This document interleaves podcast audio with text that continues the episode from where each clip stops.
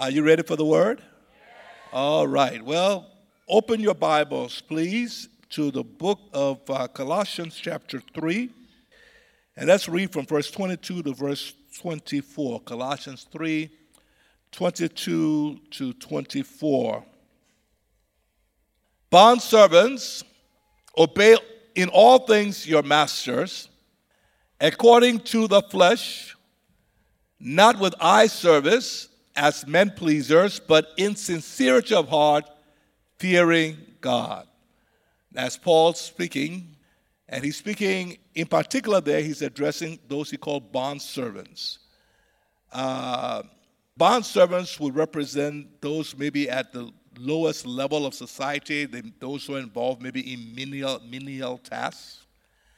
And so Paul is speaking to those who are in the church who are not the not from the higher echelons of society, but who are doing the menial work in society at that time, but they're Christians. And there are many such people that were in the church. And he's given them some instructions. And obviously, the conditions under which they're working are not necessarily the best. And uh, I'm sure if they had an opportunity to get free, many of them would choose to get free. But that's the situation they find themselves in. And Paul said, even when you're in a situation like this, in the marketplace, even when you're in a place where you would rather not be, there's a way you should conduct yourself as a believer because you have an assignment there. You have an assignment. God has you there, and that's where you are for now, and you have an assignment there, all right? Whatever you do, do it what? Or from the heart, or with all your might. Do it as to the Lord and not to men. Next, next verse. Knowing that from the Lord you will do what? Receive the reward, or we could just make it from the Lord you'll receive your pay. Okay, from the Lord you will receive your pay. For you serve the Lord Christ. For you do what? Serve the Lord Christ. That's Colossians chapter 3. Let's go to Ephesians 6, and we're going to read from verse, uh, verse 5 to verse 9. He says the same thing, but I think we should hear it again from another perspective. Let's read it together. Bond servants, be obedient to those who are your masters, according to the flesh, with fear and trembling, in sincerity of heart as to Christ. So you can substitute for you, you can substitute bond servants for you as an employee, and you can substitute master for whoever your employer is to make it relevant to where you are. But he says, Be obedient to those who are your masters, your employers, your supervisors, uh-huh. and that's whether you like them or not, according to the flesh and do it with, that is, with great respect. Okay? Do it with respect and in sincerity of heart, as though you are doing it to Christ. Verse 6. Not with eye service. In other words, don't be one of those at work who only work when the boss is around. Okay? And so when he's around, you act like you're really busy and all that stuff. As soon as he disappears, you go back to your phone. Okay? Whatever you're doing. Don't be an eye servant. Uh, doing it to please men and, you know, either because you have a bad attitude or you just want to do the, the least you can get away with, or you're trying to impress them so they can promote you. Either way, you're being an eye servant, right? He says, don't let that be your motivation, but as bond servants of what? Christ. So you're, you're bond servant of the man, so to speak, or you're an employer or employee of this company. But he says, let your attitude as a believer rise above that and see yourself as an employee of Christ. I, I, I, I used to say this way put yourself on his payroll. Seriously, you can put yourself on his payroll.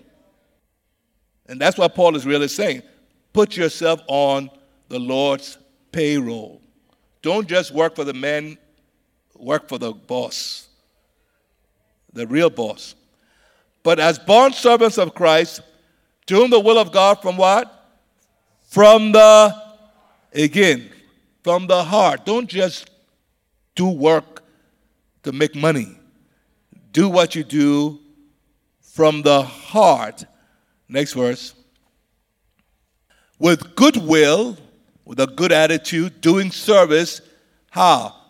To the Lord and not to men. Next verse. Knowing that whatever good anyone does, he will receive the same from the Lord, whether he is a slave or free. In other words, if you do good work, the Lord will do good for you. God would see to it that you receive a reward, an award, your pay. You know, God saves us by grace, but by grace, He also rewards us. He doesn't have to, but He chooses. When you do good work, the Lord will see to it that He finds a way to reward you for the work you're doing. So you put yourself on God's payroll when you approach your work with the right attitude. And Paul is telling us what is the attitude that a believer should have as he approaches work. All right? So we'll, we'll verse 9, let's see. I think that's the verse 9. And you masters do the same things to them, giving up threatening, knowing that your own master also is in heaven. And there's, in other words, if you are the boss or you are the owner, you too put yourself on God's payroll. Amen. And you do so by adopting the same attitude that the employee is told to adopt. You see yourself as serving the Lord Christ. And therefore, you do what you do heartedly as unto the Lord. All right? That's the background. I'll make further comments on that, but I felt I needed to introduce that. So, we spent the, the weeks already that we spent in, Dr. Um, and Day last week did a great job. The whole point we're trying to make and drive home in different ways is that God has assigned you, you're a servant of God, you're a minister of God.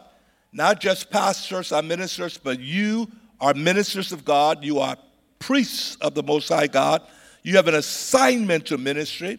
Amen. And you are assigned to serve God both in the church to believers and also in the marketplace where you work. Amen. So, in the church, as a member of the body of Christ, you are a minister. You're to minister to one another with the gifts that God has given you. You are to allow God to work through you to build up His body, the people of God, the church. But you spend a lot more time in the marketplace than you spend here. And so, when you're in the marketplace, you're also there on assignment. You are a minister of Christ first. And we want you to see that, and we want you to embrace that reality. Let this be the way you identify yourself. Just like I identify myself as a servant of God, you start identifying yourself as servants of God with a call from God. You're servants of God with a call to, from God to minister for God in your local church to his body, in your workplace, to the people that you interact with, you work with, or you serve there. Embrace that. Do not, as a Christian, go to work simply to earn a living. Go to work to make a difference in people's lives for Christ and the kingdom. Say to the person next to you, do not go to work simply to earn a living. Go to work to make a difference in people's lives for Christ and the kingdom. Embrace your identity, embrace your ministry, and may God give you the grace to be faithful. Amen. So we could say, and we, we would be accurate if we said it this way at Harvest Intercontinental Church Olney, uh, Bishop Johnson and Pastor Chris are the lead pastors, and we have several assistant pastors.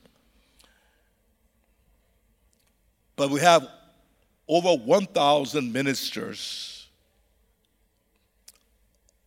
in this church.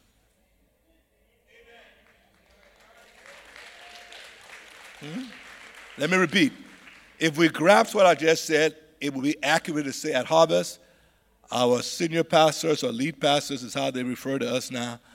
That's, that's I guess I need to, to grow and go to the next level. So, so Pastor Chris and I are the lead pastors, and then we have a number of assistant pastors, but we have over a thousand ministers in our church. Come on, say hallelujah. Amen. We got ministers in the accounting field, ministers in the education field, ministers in the tech field, uh, ministers in the field of government, uh, what else? Minister in the medical field and, and uh, in agriculture, okay? Uh, we have ministers, thousands, amen, all over the world, and over, over a thousand of those ministers are right here in this church. Amen.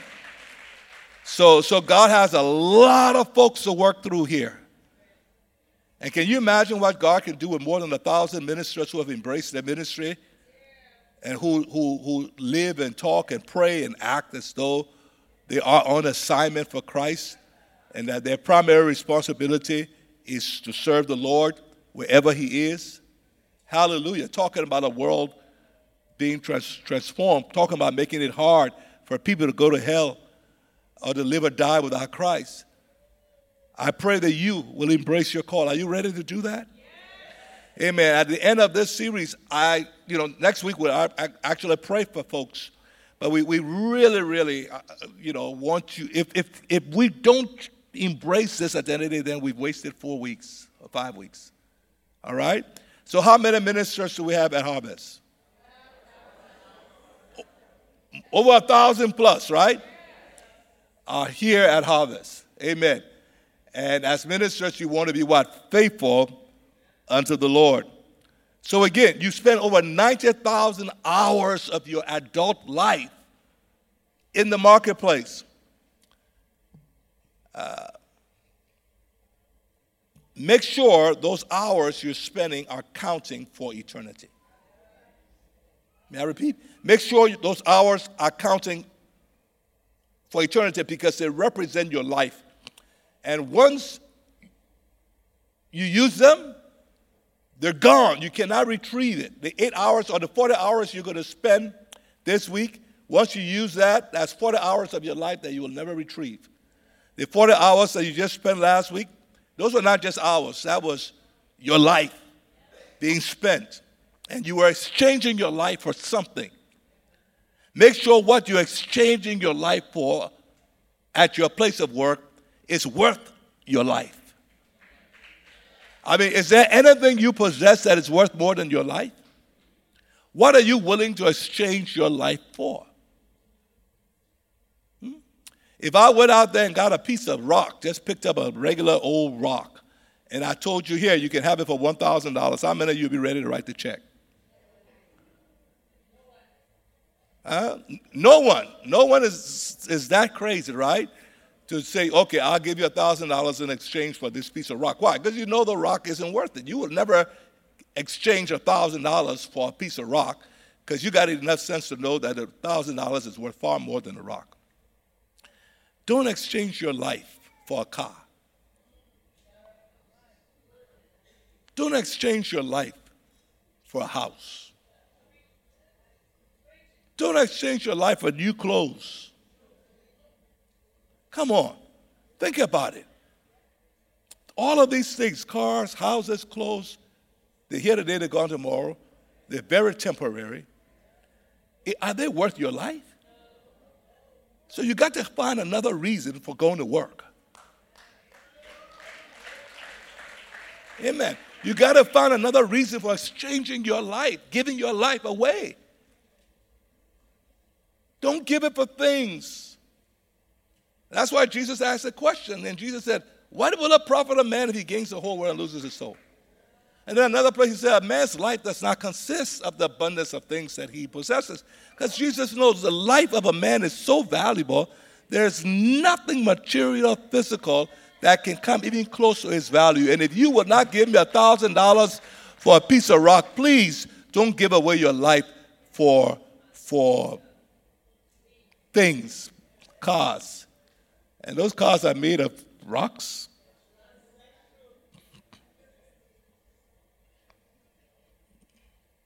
Do you get the point? So if you're not going to give your life away for things, then what are you going to exchange your life for? Here's, this is what we're trying to get you to do. Because your life is so valuable, because you received your life from God, because there are things eternal, do this. Instead of exchanging your life for stuff, invest your life in the eternal kingdom of God. Amen? Instead of exchanging your life for things that cannot ultimately satisfy and that will be here today and gone tomorrow, gone, gone away tomorrow, go ahead and plant your life. And that's why Jesus said, Let your life be planted. Plant your life in the soil of God's purpose.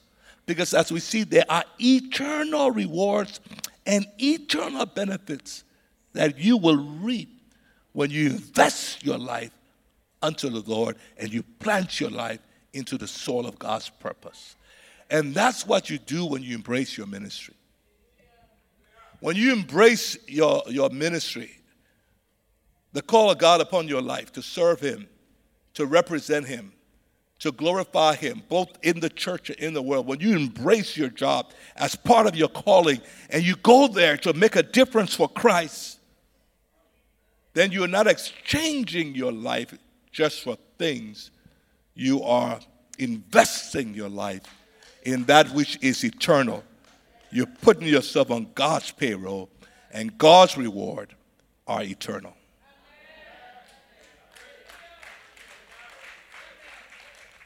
Are you still here?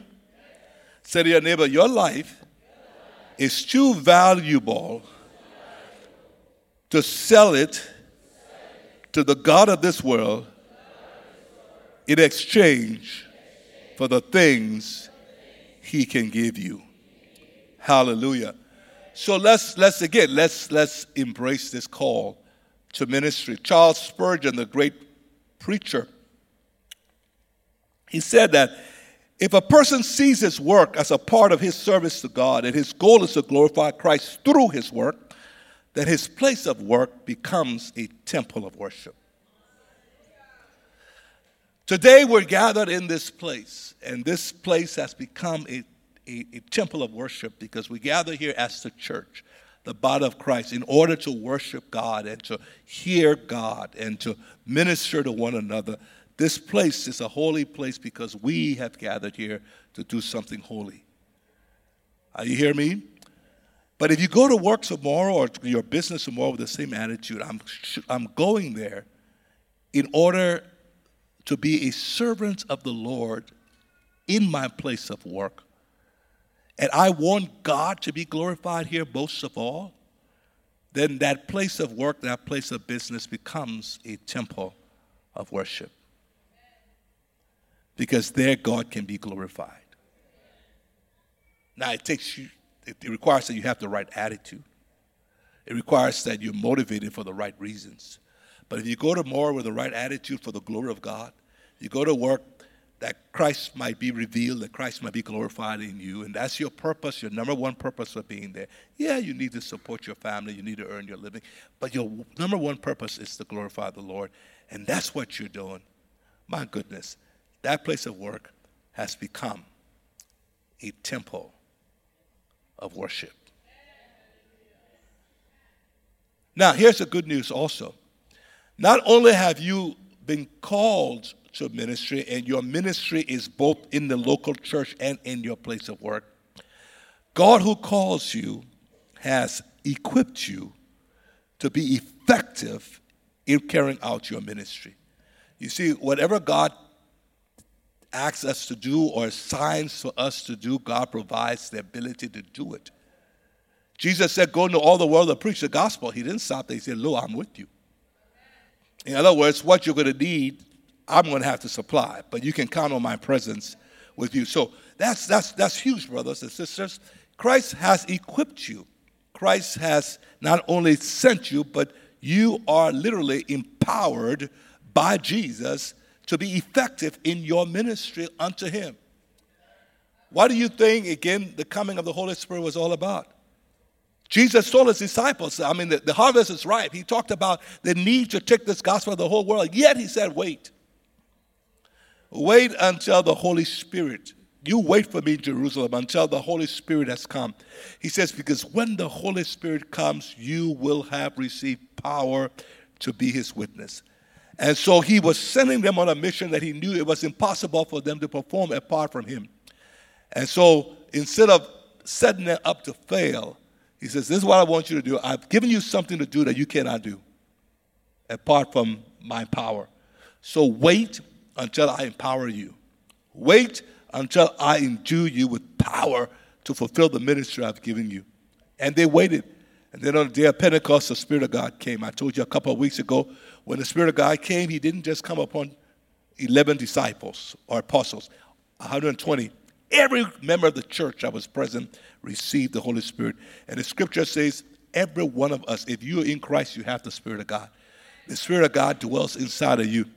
And one of the major reasons He's inside of you is to empower you for ministry. Amen. Empower you to produce the fruit of the Spirit, to reproduce the life of Christ love, joy, peace, but also to empower you with spiritual gifts to confirm His presence, His love, His power, even in the marketplace. Mark 6, Mark 16 says that we should go into all the world, proclaim the gospel. He says, These signs will do what? Follow them that believe. The place that we will really see the greatest miracles is really in the marketplace. If you embrace not just the call, but you embrace the empowerment that you have received from God by the coming of the Holy Spirit, and if you receive the revelation under the authority of the name of Jesus, then you will discover that God will confirm His presence, His love, he will confirm the, the gospel with signs and wonders and miracles. In the marketplace, you can lay hands upon the sick, and in Jesus' name, motivated by love, lay hands upon them, pray for them, and God will honor His word. They can have all kinds of problems, problems with the family, and you can say, May I pray for you in Jesus' name? And God will confirm that word. So listen, the power is present in you. Because when you received Christ, the thing he did was he gave you his spirit.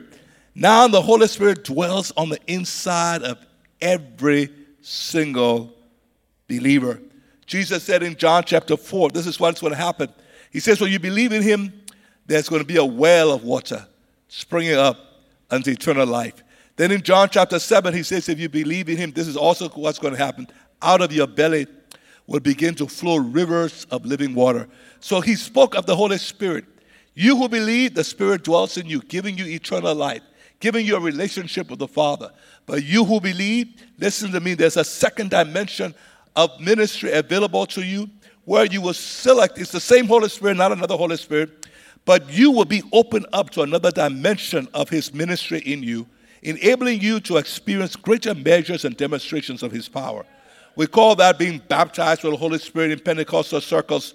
We call it being filled with the Holy Spirit. Now, you know, don't worry about the words. The idea is there's a second dimension in that God can, can manifest in your life, which we call the baptism, where that which is already in you starts to flow out of you in power, rivers of living water flowing out of you. Listen, after this service, that's a mama. After this service, if you have not received what we call the baptism of the Holy Spirit, again, you're, you're, if you're saved, the Holy Spirit lives in you. The Holy Spirit's already at work in you. Amen. But but but but there are other there are other there, there's what we call the gifts of the Spirit. There are power gifts that are present. Amen. That can be released in your life in a greater way, making you even more effective in ministry. Amen.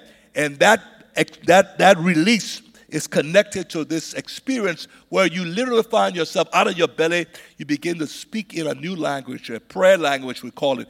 And you have now this ability to talk to God in a language that you didn't even understand. Now, you may be saying, What are you talking about? Well, that's for you, it's available. And after this service, do, do we have a room? Okay, after this service, head to the to the to the building next door, go upstairs, and someone will be waiting for you at the top of the stairs to show you where you can go. And we want to talk to you a little bit more about this other dimension of the Spirit that will make you even more effective.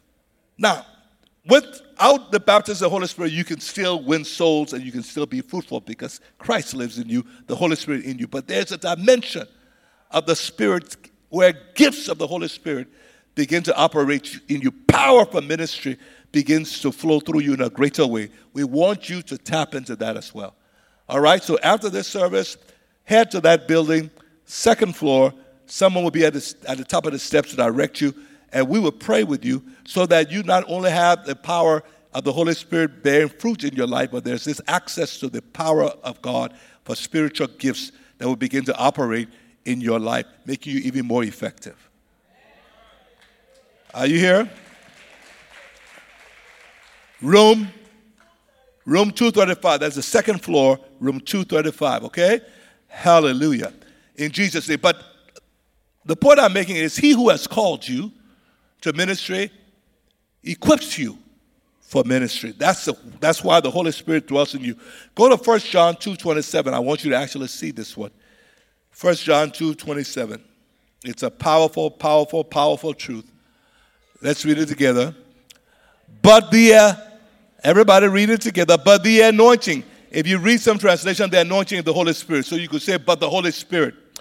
But the anointing, the Holy Spirit, which you have received from him abides in you. Listen, marketplace ministers, you who are in Christ, the anointing. Who says it's only the pastor who's anointed? You have been anointed. The Holy Spirit coming into you was an anointing from God.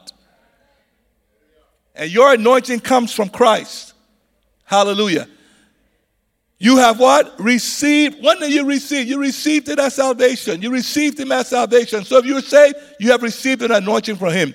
And he abides in you. Whether you know it or not, he's there. When you feel it or not, he's there. When you go to work, he's there. He abides. He doesn't come and go, come and go. He's not just there on Sunday morning when we're doing praise and worship. He's there Monday morning when you show up work. When you're facing some of those difficult challenges, he's there. When your boss is getting on your last nerve, he's there. When those you're supervising are just rubbing you the wrong way, he's there. When your customers are rude to you, he's there. Now, your emotions may be going up and down, but he is there, always available to you. You just need to learn how to acknowledge his presence and release your faith in his presence so that you can tap into his power. He abides in you, and you do not what? Need that anyone teach you. But as the same anointing, the Holy Spirit, teaches you concerning all things and is true and is not a lie. And just as He or the anointing has taught you, you will abide in Him. So, one of the primary roles the Holy Spirit plays in empowering us is to teach us. My goodness, he didn't just say he would teach you Bible. He says he will teach you what? How many of you know that at work you can say, Holy Spirit, now uh, we need to figure out how to do this? Show me how. Teach me.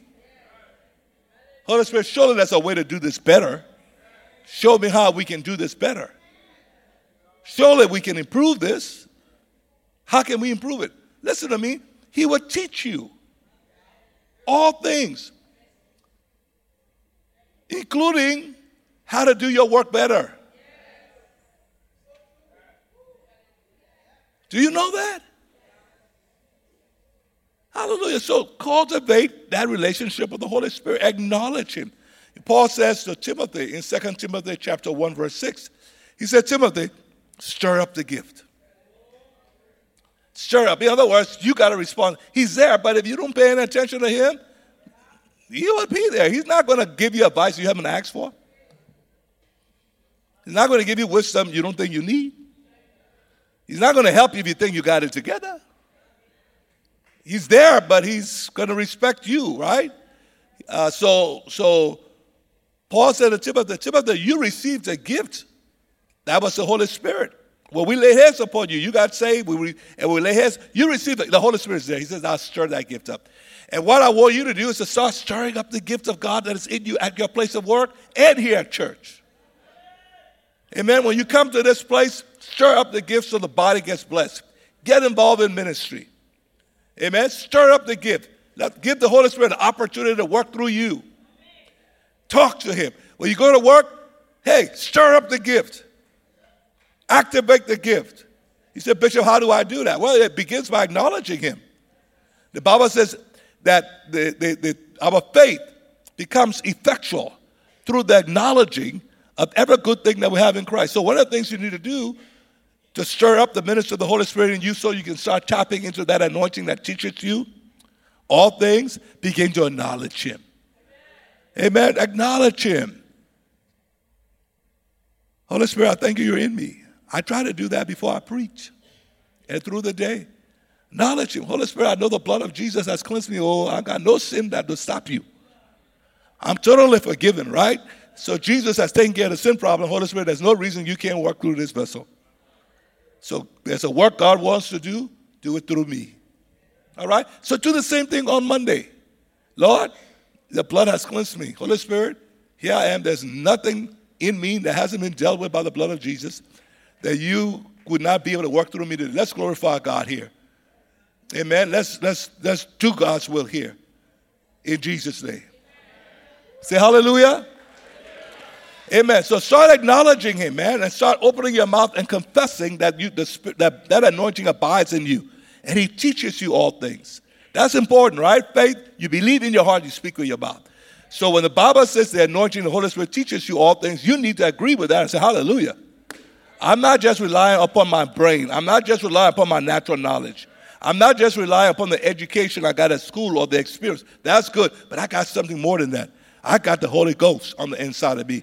There's an anointing that teaches me all things and gives me insight. And so start acknowledging that, confessing that, declaring it, because that's how you, you, you begin to stir up that gift. Amen? And then another place he says, Speak to yourselves in psalms and hymns and spiritual songs. Sing and make melody in your heart unto the Lord. So when you're praising Him and you're just worshiping, you're also stirring up that anointing that would teach you how to reach more customers, how to solve problems, how to bring in more business, how to win that case legally. Come on, raise your head and thank God for the Holy Spirit. Amen. Before Jesus began his public ministry, he said, The Spirit of God is upon me. So I want all of you to raise your head now and say, The Spirit of God is upon me. He has anointed me to preach the gospel. He has sent me to heal the brokenhearted, to proclaim deliverance to the captives, recovery of sight to the blind, to set at liberty those that are bowed, and to proclaim the acceptable day of the Lord, the year of Jubilee the year of Jubilee is a year of freedom, it's a year of blessing, it's a year of supply. Hallelujah. Amen. So stir up this gift. Now, remember, I told you that the anointing that we partake of is the anointing of Jesus, his priesthood, his anointing, and his priesthood is after the order of what? Melchizedek. So his anointing is that of prophet, priest, and king. This anointing we're talking about empowers you. It's, it's, it's, is, is, is the source of empowerment that will allow you, like a prophet, to, to, to think uh, with the insight of a prophet.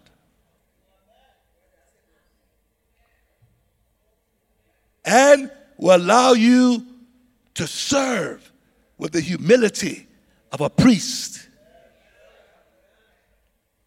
and allow you to be bold and courageous like a king in confronting the problems and the challenges of life and at your workplace. Come on. Do you, do, do you want to walk into your office tomorrow your business and say, Thank God, I'm anointed with the anointing of Jesus that allows me to think and plan with the insight of a prophet? Thank you, Father. I'm anointed with the anointing of Jesus that allows me to serve with the humility of a priest.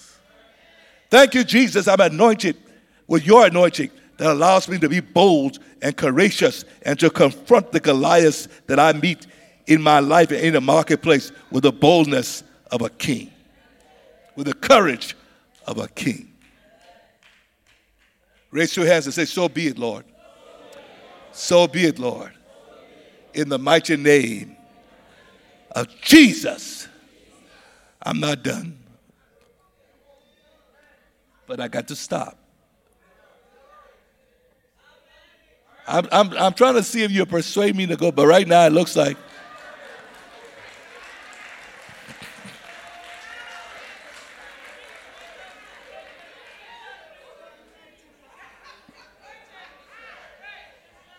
No, I will, I will, I we, we, we, we, will, we will finish. We're not finished. We'll continue next week.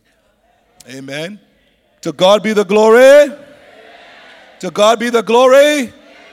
In the mighty name of Amen. I, I, didn't really get to the to the text because I want to show you some things in the text. Lord willing, next week we will do some of that. In Jesus' name. Amen. Amen. But what you heard today, embrace it. But you, what we've heard, what you heard today is that you have an anointing and enablement. And what you've heard today is listen, if you have not yet been baptized with the Holy Spirit, that is something that's available. It's already in you. We need to stir it up. So after this service, please go on the second floor. Let Pastor Mima, whoever will be helping her, help you to stir up that gift so you can start operating at another level of anointing in Jesus' name. Say hallelujah. hallelujah. Glory be to God. In Jesus' name. Raise your hand. Say, Father, I thank you for the anointing. You know, I didn't even show I didn't read that first, did I? First John? Oh, I did? Oh, you see that? Now I need to stop. Raise your hand. Say, Father God, I thank you for the anointing upon my life as a minister, a servant of God, at church and in the marketplace. I thank you that this anointing teaches me all things. This anointing teaches me and empowers me to think and plan with the insight of a prophet, to serve with the humility of a priest, and to rule and to be bold and courageous like a king. In Jesus' name, thank you. Amen.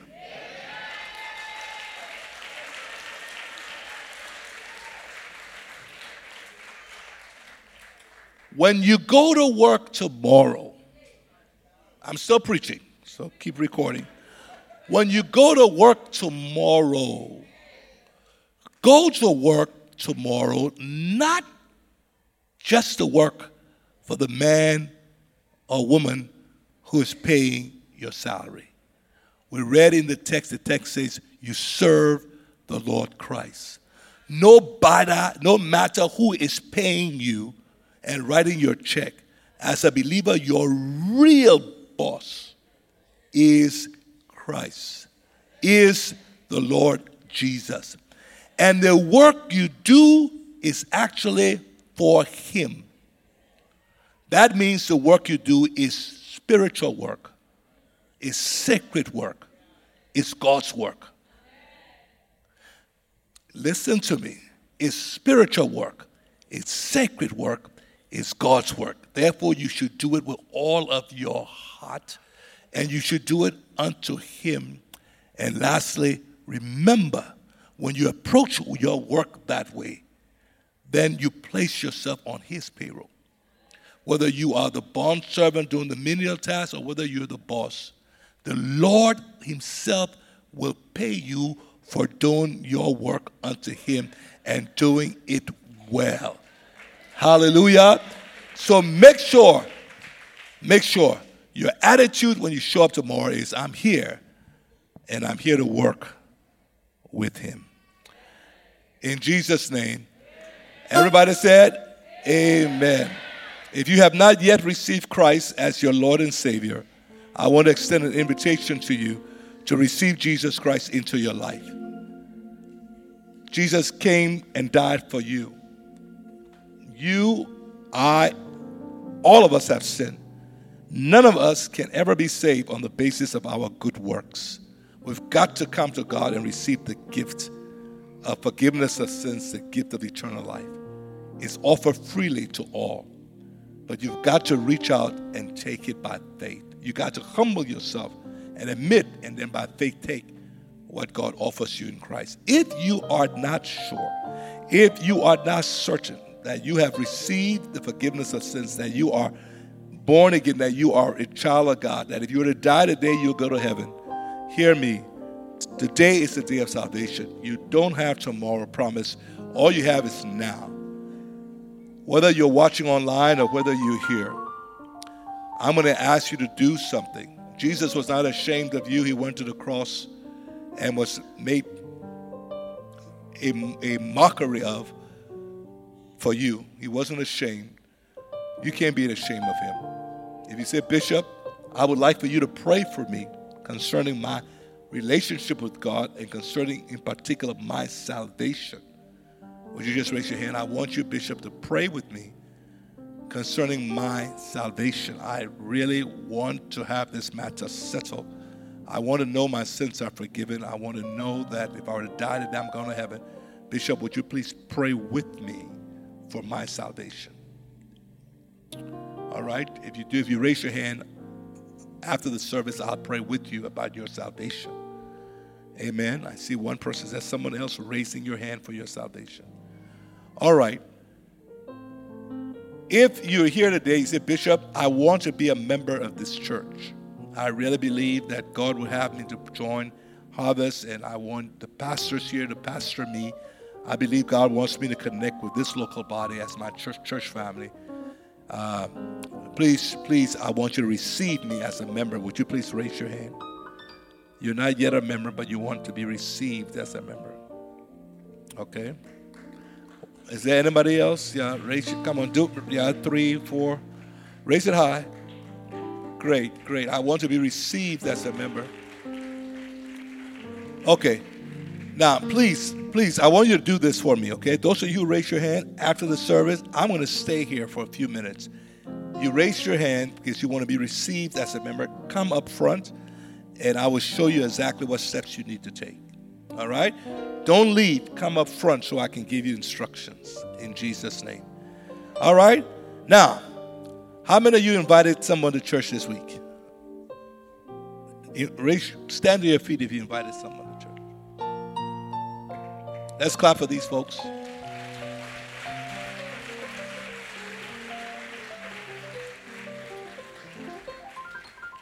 All right, thank you. I think we had nine people that invited folks.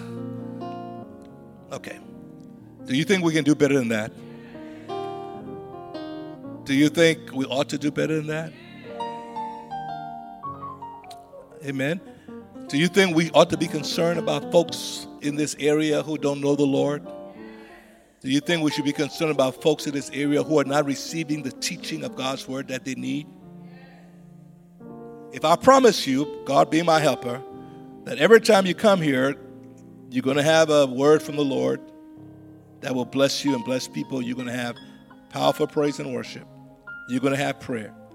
If I promise you that, God being my helper, would you promise me that you will allow God to use you and you'll be on the lookout for people that you can talk to them about Christ or talk to them about your church and invite them to church? Will you promise me that? Let's work together, guys. Remember, we're all called to ministry. How many ministers do we have here? Yeah, we got more than a thousand ministers, right? So I just did ministry unto you, and now you got the rest of the week as you are in the marketplace to do ministry. And one of the things you can do is you can invite people to worship with you. That's part of your ministry. You can offer to pick them up and bring them, or you can share Christ with them. You follow me? You follow me? Do you?